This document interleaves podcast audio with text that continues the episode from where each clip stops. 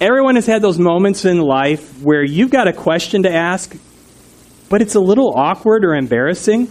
And, and you really want to know, but you don't want anybody to know that you're the one who knows. So in times like that, isn't it convenient just to have a friend who needs to know? Like, I'm asking this question, but I'm not asking for me. No, I'm asking for my friend, and they're the ones who know.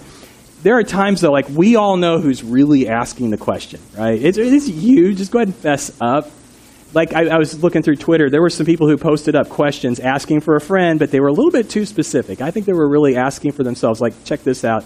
Andrew tweeted, I'm asking for a friend. What's the appropriate number of hours a day for a grown up man to spend trying to build a real lightsaber? Okay, Andrew's friend. I think as long as it takes, right? That's a worthwhile endeavor. Sammy wants to know I'm asking for a friend, how many calories do you burn standing on the scale crying? oh, poor, poor Sammy's friend. Asking for a friend. Let's just say a 35 year old man wants to go see the Taylor Swift concert. How could he go and not look creepy? I've got this one. Don't go. If you are not taking a preteen daughter to the Taylor Swift concert, don't go by yourself because you will look creepy. Uh, Lucy asks, anyone know how to perform an exorcism? Asking for a friend. Okay, so I'm wondering, Lucy, are you the one who's demon possessed? Who's the friend asking about the exorcism? And Christine asked a question How many years is it in jail for stealing like eight cute puppies? Everybody keep an eye on Christine, or Christina. Sorry, Christina. Lucy wants, to, oh, I'm sorry, I already talked about Lucy. Um, um, some, this person was anonymous. I'm asking for a friend. How bad is it if a Labrador retriever ate a whole bag of Oreos, including the bag? I actually know the answer to this one, having a lab, a chocolate lab. It will not kill them. It'll make them really hyper for a while, but they're going to be good. So, Alex's friend wants to know: Is it okay to? Is it still okay to say cool beans? No, Alex, and it never really was okay to say cool beans. So if this is in your vocabulary, eliminate it. And so Patrick, Patrick tweeted this out. Anyone know if Rosetta Stone makes a, a version for successfully talking to women? I'm asking for a friend. My first piece of advice for, for Patrick would be get your friend to talk to women for you, right? And my very favorite one, asking for a friend. Is it okay to wear a snuggie to pick up my daughter from school? Yes. And how many of you are like, bonus points if the mom gets out of the car and waves to all her friends, right? asking for a friend we all know what that's like. We want to know some information, and you know, you, you want to know, but you don't want anybody to know it's you. So that's the point of the message series we're doing for the next several weeks. We're going to ask those questions that are kind of awkward and difficult and answer them here in church. So we're asking questions about God and faith and things that you really maybe want to know, but like you don't want to put it out there. So like you're thinking like, what does the Bible teach about this? I, I really always wondered that, but I didn't want to ask. Or what does God? How does God feel about that? Does He have an opinion? Like, is there something in the Bible that talks about that? We're going to do that. In fact, here's what I would invite you to do. Again, talking about the Connect card. If you've got a question that you would like to have answered, or several questions, write it down on there. You can you can be in charge of what the sermon's going to be several weeks from now. You you can uh, tweet it if you would like. Put it on our Facebook page. You can email it to me. You can um, catch me in the hall afterwards. If you want it to be like from a friend, just Fill out a Connect card and don't put your name on it. Or better yet, look at the person sitting next to you and write their name on your question. So you can really be asking for a friend that way. And so you get to kind of help determine the messages for the next several weeks. Today, the question we're going to tackle is this one Can a saved person lose their salvation? Can they? It's a, it's a question a lot of people have got. Can a saved per, can a Christian become like not a Christian at some point in the future? It's uh, I don't want you to raise your hand or anything, but have you ever wondered that? I will tell you, in my experience, I've been doing this a long time. It's a question a lot of people have. Yeah, is there like this this moment where somebody was going to heaven, but they're not anymore? Is that even possible? How does that happen? And you know, people don't want to ask the question because they're like, if you ask the question, somebody's going to immediately look at you like, okay, so what are you doing that you're even asking the question? So it gets awkward. But uh, and again, in my experience, we really care about the answer to this. There's, isn't there a lot on the line? If there is really an eternity and people spend eternity somewhere, this is a good question to ask and answer. Why are we so concerned about this, though? I think for one of us, one thing, for a lot of us, this is a relational question. And you think about this because you're here today, so there's on some level there's something going on. You're either exploring faith or you have faith in God but for some of us, we would say, yeah, I'm related to somebody, or I work with someone, or there's somebody I care about who at one point in their life expressed faith in God and Jesus. They, they went all in. They said, I'm a Christian. They were baptized. But now not so much. Maybe you got a brother or a sister or a grown child or a, you know just somebody that you work with that there was a time in their life where they were fully involved, fully engaged. You could see evidence that they were a Christian, but now not so much. You know, they're they're not going to church. There's maybe they're even leading a lifestyle that you would say, well, that's really not something a Christian would do. And it could even be that if you ask them, like, are you are you still a Christian? They maybe say, yeah, but there's nothing that you see that says that's true, and so you're kind of nervous for them, maybe. Maybe, or maybe you would even ask them, Are you still a Christian? And they would just point blank say, No. I mean, I believe that at one point, but I don't anymore. I'm not really into that anymore. It's just not how I think anymore. And you're wondering, how do they stand with God now? Are they out? So it's a relational question. You know, for a lot of us, it goes beyond relationships, though. It's a personal question you're sitting here today and I triggered something, and your adrenaline spiked because you're kind of wondering for yourself is there an invisible line and have I crossed it? Do I cross it multiple times a day? And am I okay with God? If, if somebody were to ask you, like, if, if Jesus came back today or you died tonight, would you go to heaven? Your first gut reaction would be, oh gosh, I hope so. Right? You know, I, I don't know. I think so. I'd like to believe. I don't want to be arrogant about it. And so there's a question in your own mind. This is very personal for you. Like, you really want to know. Is, is it even possible to know? And uh, you know, I, I, even, I, again, I've been doing this a long time, and I've, I've felt sometimes, and I've talked to a lot of people who feel like where you stand with God is something that varies day to day or even moment to moment. And I've got to ask, is that really what God intended when he, when he offers us salvation. We'll get into that. But, you know, this is a question we wrestle with because we're not perfect, right? Let's just all acknowledge that. If you came here looking for the perfect church, you haven't found it, so just keep going because it's not here. Um, I think all of us would admit there's no perfect people in this building. So Gene Appel, he's a pastor out in California. He was talking about a guy who caught him after service, and he was like, Gene, I got a question. So what if a committed Christian falls into adultery which you know a lot of people experienced, or you know it's just a question people have. But I didn't know you could fall into adultery. But that was the way he asked the question. It was an honest question. So he said, like, so if somebody falls into adultery, they're a Christian and they die without like repenting of that sin, would would they go to hell? Because they're a Christian, but they haven't really repented of the sin yet. So you see what I'm saying here? This is like a question a lot of people, none of us can say, I've lived my life completely without any regrets. I've always done the things I was supposed to. You know, there's things I, no, all of us would say, there's things I knew I was supposed to do and I just didn't do it. And there were things I knew I shouldn't have done and I did. So we all know that sensation of like, so what does that mean if I'm a Christian who say I love Jesus and follow him, but I don't always do what he says? What does that do to my salvation? So it's a question we've got. Fortunately, I got to tell you, this is, this is good news for us that it's not just a relational question or a personal question. It, it's a biblical question. The, the Bible actually does talk quite a bit about our salvation. So that's the thing that we're going to do today. It's the thing we're going to do all through this message series as we look at the questions that you ask. What does the Bible say? We're a church that really starts here. Now, if the Bible doesn't say anything about something, then we are free to have our own opinions and we can agree to disagree. There are even times when two Christians can read this and disagree about what it means, and I get that. But at the beginning of everything, we want to say, what does God say? What has He told us through Jesus? What has He told us through the teaching of the Bible? And that's what we're going to do today. So, the question we're going to talk about today is can a saved person lose their salvation? Or maybe if I could put it in a little more positive tone, can you know for certain that you are saved? It's a great question. We're going to answer that today. So, if you've got a Bible, you may want to pull this out. And if you have a worship folder, there's a place in there where there's notes. You'll notice I've got a lot of scriptures listed out there. Good luck keeping up. Some of you got smartphones, so you might be able to preload some of those in the Bible app. Here's my advice to you. If you can't keep up, don't worry. All of these verses will be on the screen. You can go back at your leisure later today or sometime this week and think about these and go look through these verses again. But what I want to do is go kind of quickly through a whole lot of verses that talk about the idea of your salvation and security. I'm going to start in Hebrews 13, and this is God Himself speaking. Hebrews 13, 5. God says, I will never leave you or forsake you. That sounds pretty clear, doesn't it? How about this one? Romans 11, 20, 29. God doesn't take back the gifts he's given or forget about the people he's chosen. Again, that's very reassuring, right? I love that verse. Or how about this? Jesus says this in John 10, 27. My sheep hear my voice, and I know them, and they know me. I give them eternal life, and they will never perish, and no one will snatch them out of my hand. My Father who's given them to me is greater than all, and no one will be able to snatch them out of my Father's hand.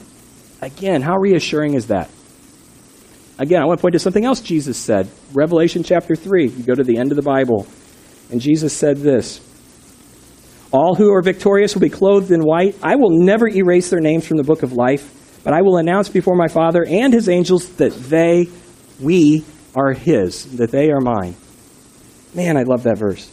Romans 8:39, if you don't have this memorized, you should memorize this. If you are a Christian, this is Bible truth about you. Nothing in all of creation will be able to separate us from the love of God that is in Christ Jesus our Lord. That's as true as anything ever gets. And that's talking about you. Now, if you ask the question, can you really know for certain you're saved? Well, look at what the Bible says in 1 John chapter 5 verse 13. I write these things to you who believe in the name of the Son of God that you may know that you have eternal life. You should memorize that verse. And it is not arrogant to say, if somebody asks you, Are you a Christian? Are you going to heaven? It's not arrogant to say, Yes, I am. I know that I have eternal life. It started the moment I put my faith in Jesus, and it will never go away. That's the assurance of the Bible. In fact, it says in Hebrews 6:11, "We desire that each one of you show this same earnestness to have the full assurance of hope until the end." This is biblical truth, and I don't want you to miss out what the Bible teaches you about your salvation and mine. When you say yes to Jesus, all of this is true for you. It's an amazing thing. God is not going to change his mind about you. There's not anyone who's going to come along and say, God, I know you agreed to save them, but I've got something that says you can't. Nobody can snatch you out of God's hands. It cannot happen. And it sounds such like such a beautiful thing that if we were just to stop right here, it's just like we've answered the question. Sermon's done. Let's have communion and offering, and we'll go home. But I've read the whole Bible all the way through, and there's some other verses that kind of give me pause that seem like they kind of contradict what I've just read. You ever read any of these? Like, let me get into a couple of them, and you can just see what I'm talking about. For example, 1 Corinthians 9:27, the Apostle Paul wrote this about himself. I discipline my body like an athlete, training it to do what it should. Otherwise, I fear after preaching to others, I myself might be disqualified.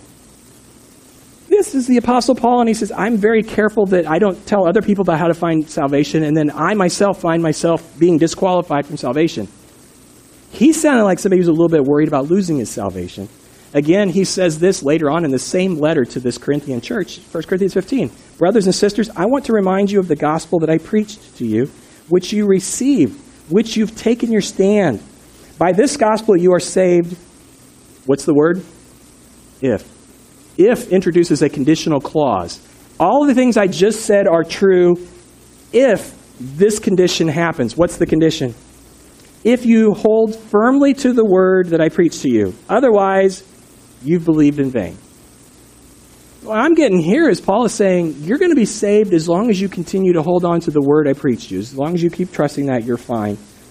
But I got to keep going because there's other examples. Like the entire book of Galatians in your Bible is written to a group of Christians who are in danger of something grave. And Paul writes this huge warning letter to them saying, guys, you believed in Jesus. You, you put your whole faith and trust in him. And now I'm getting this, this message that you guys are considering converting to Judaism to start following the Jewish law instead of Jesus. Do you understand how, how scary a thing that is, people? And he says this Galatians 5 4. If you're trying to make yourselves right with God by keeping the law, the Jewish law, you've been cut off from Christ. You've fallen away from God's grace. Okay, so this verse sounds like you were saved, but you're in danger of not being saved anymore. And you can go on. The whole book of Hebrews, same way. It's written to a group of Christians who are being persecuted for their faith. They are in danger of drifting away from Jesus. So, so what do we do with this? You got these verses, the first verses I read, that all seem to like say, you're good. Don't ever sweat it. And then you got the verses that say, just be careful. Which one is it? I have to, in full disclosure, this I'm going to tell you, there are some things that Christians agree to disagree on. This is kind of one of those categories where Christians agree to disagree. There are some Christians who would say, and they look at all the verses we read first and say, once you're saved, there's really nothing that can happen to unsave you. And uh, then there's another group, I'll just go ahead and tell you what they are, and then I'll tell you, we'll go through them. But the other group would say, yeah, you can probably lose your salvation one way or another. There's something you could do that, that could make you unsaved. So you've got these, and I'm, I'm kind of really overgeneralizing. Now, I think as I read the Bible, we probably ought to err towards here. It's a lot harder to lose your salvation, but the Bible does seem to say there's a possibility. Now, over here, the people who are here, I, I love this group. Like, you know, there's this security, we ought to have it. But it can be taken too far to an extreme. You may hear the doctrine, just here, it, it can be called perseverance of the saints. Um, taken too far, Jack Cottrell calls this an error called once saved, always saved. And the idea is, it takes even the idea of perseverance of the saints or eternal security further, and it says, no matter what, no matter what happens in your mind, once you check the box and say yes to Jesus, you can't ever go back on that. It's just, it's a permanent thing. You're just always saved no matter what. So when I was a little kid, a revival speaker came to preach at our church, and I was a newer Christian, so I, I went to everything our church did. And I remember he was an old guy, and he talked about when he was a young preacher, he would go out, if he was doing a revival, he'd go knock on people's doors and go like door to door and invite people to church, which I know that sounds so bizarre, right? Somebody knocks on your door and you didn't ask them to come over. Isn't that like hide? there was a time in American history when people knocked on your door, you invited them in and you talked, even if you didn't agree with them. So he's out and he's, he knocks on one guy's door. It's an old guy that answers the door. So we're talking like way back. We're probably in the early 20th century. Old guy answers the door. The, the preacher invites him to come to the revival he's preaching. And the old guy says, Preacher, I was dunked and done 65 years ago and never been to a church since, and I'm fine with the Lord and He's fine with me. That's taking the idea of eternal security to the extreme that I'm talking about. The question that pops up in my mind is so, what you're saying is, as long as you check all the right boxes, I was dunked and done, I was baptized, there's nothing else? Your faith in Jesus made you do nothing else over 65 years? You never needed to go to church or do anything else that was not to save you, but to be an evidence of your faith in Jesus? Do you really have faith in Jesus to begin with if it never leads you to do anything in your life? So that's that kind of that extreme position I'm talking about. And here's where I see the problem with that, and I think you can see it too. It doesn't allow for free will. God paid a terrible price to make sure human beings have free will. Giving us free will meant that he had to send Jesus to die for us. Why would he do something that immediately takes away your free will? If you can say yes to Jesus, my assumption is at some point, whether that's a horrible decision to do, you could probably make the decision to say no to Jesus after you've said yes to him. That's the problem I have with that extreme. And, and here's one of the sadder verses in the Bible the Apostle Paul. He's talking to a young preacher named Timothy that he had mentored. He's his young protege. So Paul writes this letter. It's 1 Timothy chapter 1, where Paul says, Timothy, cling to your faith in Christ, and hey, keep your conscience clear. For some people, and he's talking about Christians here, some people have deliberately violated their consciousness, consciences, and as a result, they shipwrecked their faith. What a powerful image. You had a faith in Jesus and you shipwrecked it. And then Paul gets specific. He names names. You don't want to get your name in the Bible for something like this. Hymenaeus and Alexander are two examples. I threw them out and I handed them over to Satan so they might not learn to blaspheme God. I see these guys. They at one point loved Jesus. They may have been leaders in their church.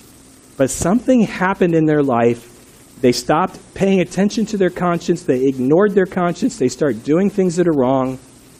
And that's not what moved them away from God. Like it's like God says, you know what, you've sinned too much, you're out. What happened was is they ignored their conscience. They cared less and less about Jesus, and they had less and less faith about Jesus. So it came to the point where they, of their own free will, chose to walk away from Jesus. Let me tell you the danger of this extreme here the danger is not that God will change his mind about you. That's not going to happen. The danger is that you will change your mind about him. You sin long enough as a Christian and enough without even caring, without even repenting, without even expressing sorrow over your sinfulness, you will maybe find yourself back in the place where you were before you were saved, where you don't care about God, you have no faith in Jesus, and at that point it's very easy for you just to go, I'm done with him. Now, I want to give you an encouragement here before I move on. I think you can let go of God, but I think He holds on to you even after you let go of Him, which is why I tend to err on this side. good luck letting go of God. He's going to chase you down. So if you feel like the story of your life up to this point has been running away from God, at one point you were good with Him, I want you to know you can always come back home because He's waiting for you. So that's the extreme. And there's, there's another extreme, though, and it's the group I talk about here the group of verses that talk about there is a danger, there is an if in there. People in this group can go too far and they completely forget about all the other verses that talk about the assurance of we have in Christ. And the danger here, as Jack, Jack Cottrell calls it, is always trying, but you're never sure. And I think that's where a lot of people reside. And I, I don't really worry about this extreme because I think most people actually live here, like worrying day to day whether they're saved or not. So there are people who I really believe think from day to day and moment to moment that God is either happy with them or sad with them, angry with them. They're either in the will or out of the will based on how sinful they've been that day. Um, excuse me. So, like as I said earlier, like if somebody asks you, "Are you saved? If Jesus came back tonight, would you go to heaven?" You, you're like, "I don't know. I, I would hope so, but I've been kind of bad for a while now." And I missed communion the last two weeks, and I didn't really pay attention to the sermon when I was there, so like I just don't know. In my experience, some Christians, I'm not trying to insult you, but some of you believe the only way for you to know for sure that you're going to be in heaven when you die is for you to die in church service, taking communion, praying 1 John 1 9. If we are, you know, if we confess our sins, God is faithful and just. He will forgive our sins and cleanse us from all unrighteousness. Like, that's the only way you think you know for sure that you're going to make it to heaven. And I feel so bad for you. You know what you remind me of? The person who gets on an airplane for the first time and doesn't feel like they can fully sit in the seat because they're afraid the plane will not be able to carry them. You know how airplanes work, right? Whether or not you put your weight into the seat, it will carry you. You know how salvation works, right? God is powerful to save you. Do you think God didn't know how many sins you would commit in your life before he agreed to save you? Really? Just think that one through. He not only knew all the sins you have committed up to the point that you confess Jesus and you're baptized, he knows something you don't know. He knows all the sins you're going to commit in the future in your life. And he still said, Yes, I will take you into my family. I will save you. I will adopt you as my child. Always trying, never sure is a horrible place to live. You know what the danger of this is? The danger over here is that you will miss out on the joy and the assurance and the peace that God fully intended you to have as one of His children, as a member of His family. When He saved you, that's why the gospel is called good news. It's good news. You tell somebody, God's going to forgive all of your sins. You mean even the ones I do on purpose? Yes. Wow, that's good news. Yes, it is. That's why it seems scandalous. That's why we can't really wrap our mind around it. We think, well, there must be some kind of a clause there or condition. Yes, it's the clause of just don't give up on Jesus. Don't walk away from him. That's the, that's the only clause there is. Just stay faithful to him. Just, just trust him. You think, well, there's got to be something more. No, there's not. That's it. You know, it's the danger. The only danger is that somebody convinces you to give up on Jesus, which Satan does every day. So those are the two extremes, and I don't want you to live in either one of them. In my experience, most people live here. So what's the truth? Again, quoting Jack Cottrell, he's a theologian, he's a scholar, I really respect him. He says the, the place you really ought to live to respect what the Bible says is always trusting, simply forgiven. That's what the Bible teaches. You're always trusting Jesus and you realize you are just forgiven. The best thing you can do is every day just do what you did when you accepted Jesus to begin with. Just put your faith in him every day and trust him to save you. Now, there is a verse I want you to turn to. If you've been like kind of scanning through these, turn to Ephesians chapter 2. It's in the New Testament, it's toward the end of the Bible. Feel free to use the table of contents if you want, or you know, look up in your Bible app. It's EPH, Ephesians chapter 2. We're going to park here for a second. And this is something I want you to marinate on. If you're thinking about something later this week, this is the one to think about. All right, so Ephesians chapter 2, I'm going to go ahead and read verses 8 and verse 9. If you want to follow along on the screen, that's fine. It says, God saved you by his grace when you believe. And you can't take credit for this, it's a gift from God. Salvation is not a reward for the good things we've done, so nobody can boast about it. All right, so thanks. If you look at the screen here, this verse is up there. What does it say? How did God save you? By what? Go ahead and say it out loud. What did God save you by? Grace. Grace, you may or may not know what that means. Grace is a gift that's given to you. You don't earn it, it's just a gift. So, in my experience, what do you do with a gift? Do you earn gifts? No, you, you accept them and you say thank you. Your salvation is a gift. God's not looking for really good people that He says, okay, you're good enough, I'm going to give you salvation. And those people, they're just too far gone. God offers salvation to everyone. The worst person you can imagine, God says, I'm willing to give you the gift of salvation if you'll trust Jesus and follow Him. It's a gift for anyone. And it's on the basis of what? Do you earn it because you were a good enough person, went to church enough times, read your Bible, had a quiet time every day? None of that applies. It's a gift. You receive it. And so what you do is you say, Jesus, I trust you. I believe you're telling the truth when you say that you are God, that you came here to save us. I'm trusting you to lead my life. I'm trusting that you know what you're talking about when you talk about things. So I'm going to follow you. I'm going to obey you because that's what faith does. When I trust you, I do what you say. And so you express your faith in Jesus. You do the very first thing he asks you to do when you trust him. You get baptized, you get immersed in water. And then you start saying, What else did Jesus say that I should do? What else did he say I should not do? And you start doing that because he's now the leader, the Lord of your life. That's how you get saved. And that's how you stay saved. Listen, you can't lose your salvation due to bad behavior because you didn't earn it by good behavior, did you? I want one of you to tell me what you did to get God's attention for him to save you. And you can't. And if you try to tell me, I'll tell you you're wrong. With love, but you're wrong. God simply looked at you and said, I want you to be in my family. So I started with this question Can you know for sure that you're saved? The answer I would tell you is absolutely. You can know for certain. You don't have to live in fear from day to day. And I'm not, I'm not trusting my own goodness. What kind of a relationship did God call you into when He called you? Was it He's the parole officer and the judge, and you're the parolee, and one mistake, you're out? As far as I know, as I read the Bible, God invites you to be His children, right? So he, that makes Him the Father. Now, I may be misunderstanding totally how to be a dad. I get that. But some of you are parents too. Do you kick your children out of the house every time they do something wrong? Again, I might not be doing parenting right, but I don't. and I don't think God does either. He may have some conversations with you, He may discipline you, but God loves you and you are His child, and you can know that for sure, and your sinfulness does not shock Him. And if you've been running away from Him and there was a point in your life where you were committed to Him, why not come back home? If you've never committed to Him before, why not do that today? We can't baptize here at the theater, obviously. We don't have water here, but we have it over at the Feisey building, two minutes from here you need to get baptized and say yes to Jesus today, It'd be a great day to do that. I want to tell you, this is the best thing you could ever do. Don't let anyone ever tell you that there should be some kind of uncertainty or doubt. God didn't send Jesus so that you would just worry day to day whether or not you're good enough to get saved. Don't let your sinfulness push you away from Jesus. Turn to Him. If you need to repent of something, do that today.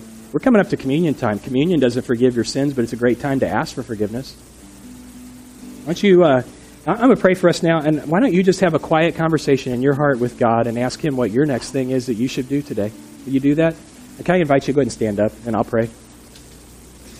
Father, thanks for today, just very clearly laying out in your word what we're supposed to do, what you expect for us, how you feel about us. And I pray for you to just be speaking to our hearts today, that we would clearly know that, like, you're the one talking to us, and that we would know exactly what it is you want us to do. And then, even a step further, you give us some courage so that we could just 10 seconds of whatever it is you're asking us to do. And I'm, I'm sure, Father, that, that whatever it is you want us to do, it's good and it's the best thing that we could ever do. I, Father, I pray for the people here in this room who are maybe hurting that you would give them comfort. I pray for our country that there would be a sense of peace and reconciliation. I pray for everybody who's grieving right now that they would find the peace that comes through Jesus Christ. And I pray all this in Jesus' name. Amen.